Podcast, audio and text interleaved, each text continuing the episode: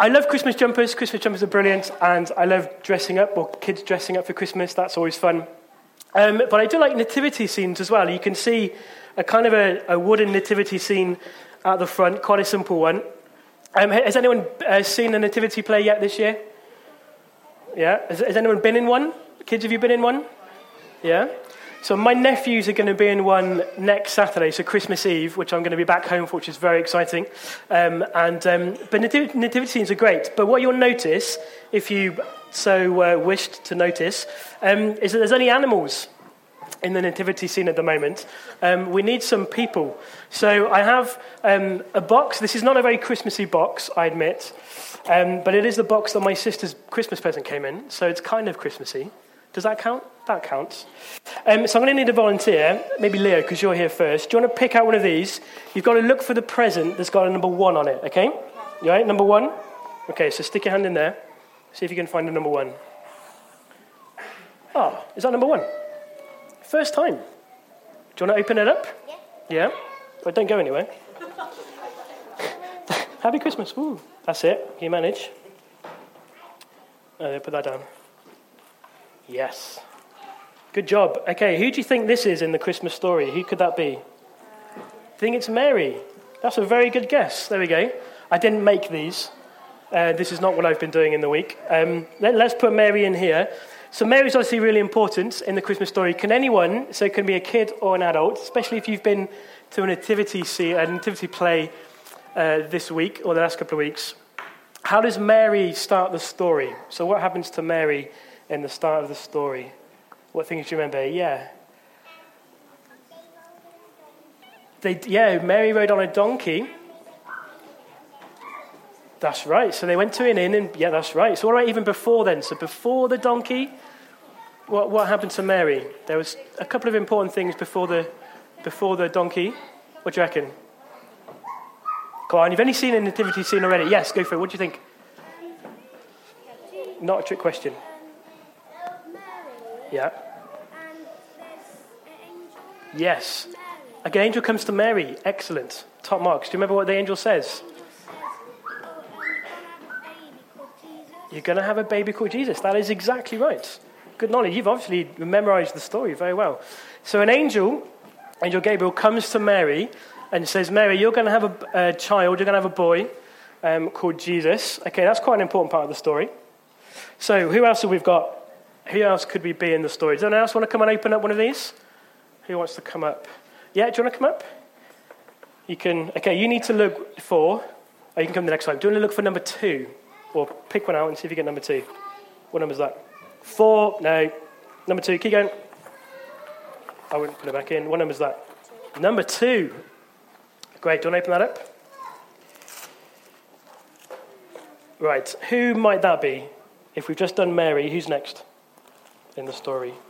Yeah, no, Joseph was a very good guess. Where should we put Joseph? Next to Mary there? What do you reckon? Great, thank you so much. You can take a seat. So there's Mary and Joseph. Does anyone remember what happens to Joseph near the beginning of the story? What do you reckon? Yeah, just shout out. What do you think? What happens to Joseph? Yeah, that's right. So yeah, how did jo- so Mary told Joseph that she was going to have a baby. How, how did Joseph feel about that? Was Joseph really happy? Really sad? How, how did he feel? Yeah. No, he was. Well, it's kind of surprised, wasn't he? Maybe a bit scared. Yeah. So what happened to Joseph that changed his mind? Which I can. Yeah. Yeah. So he had to go to Bethlehem.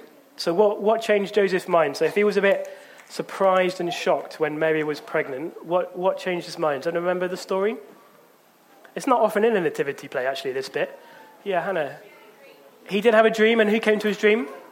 Another angel, that's right. So an angel came to his, into a dream and said to Joseph, Don't be afraid. Mary's having a baby, and you'll call him Jesus. That's really important. Okay, great. So we've got another someone else. Did you, did you want to come out? Did you want to come and do this one? Come and do this one. Okay, you're looking for number three. This is a very technical way of numbering, chronological order. So number three. Is that number three? Yeah. Perfect. Right, do you want to open that one? Oh, you're good at opening. Okay, who might this be? So we've had Mary, we've had Joseph. Both had angels visit them and talk to them. It's a sheep and a shepherd. A sheep and a shepherd. Top marks. Thank you so much. We'll put those this side, shall we? There we go.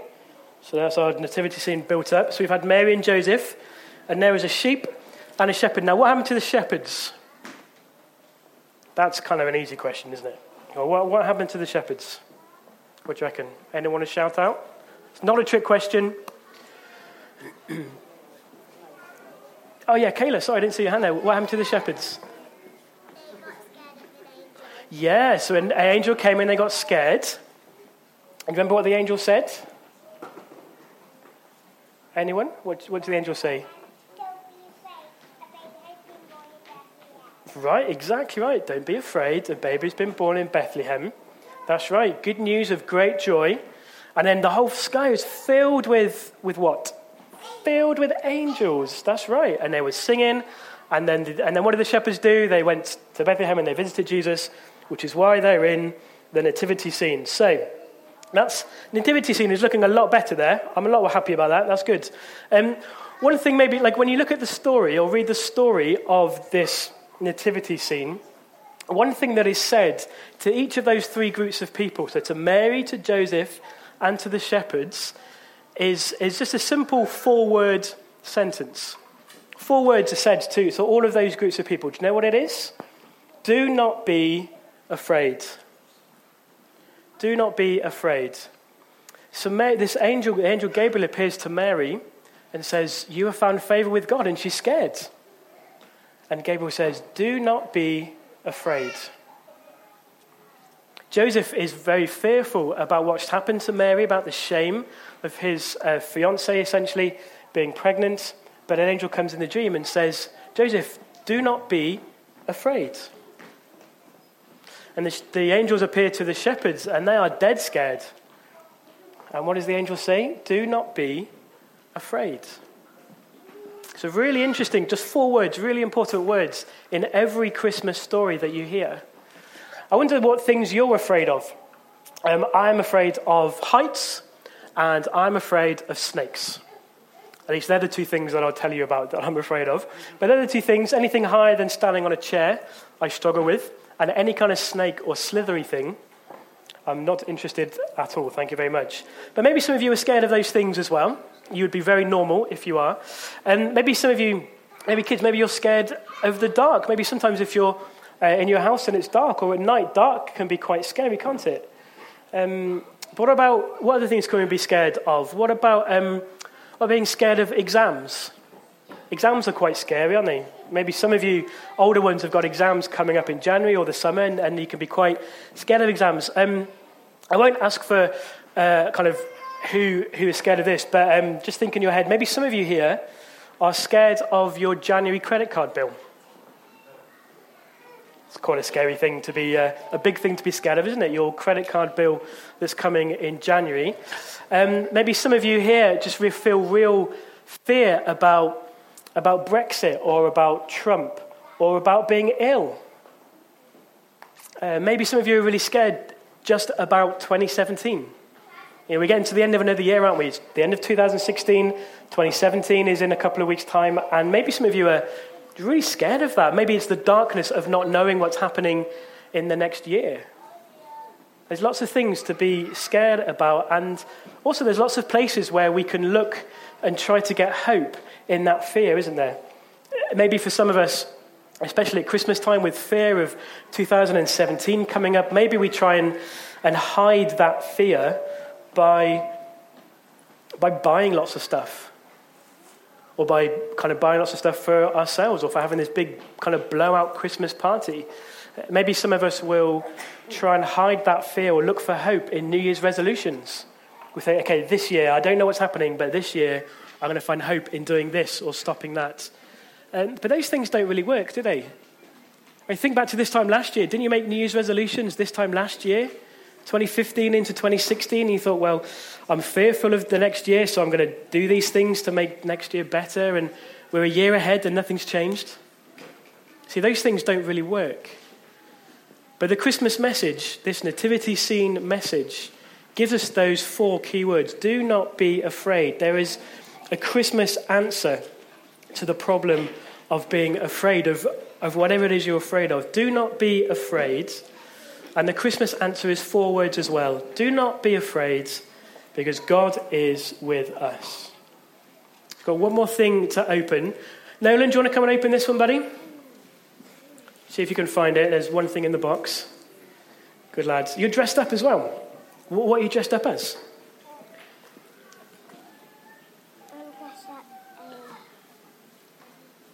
As a. Are you a shepherd? Are you a shepherd? Oh, mate, that is amazing. Do you want to put can you put your hand in there? Can you get something out? This the last thing in here. I wonder if you can guess, kids, what, what is in this final thing. What do you think it could be? What are we missing? I see. Nolan's going to open it for us. Can you manage? Oh, it's a bit ringy.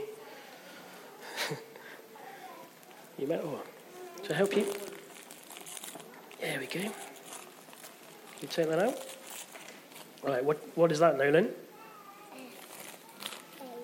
It's baby Jesus. That's right. Thank you so much. We put him in here?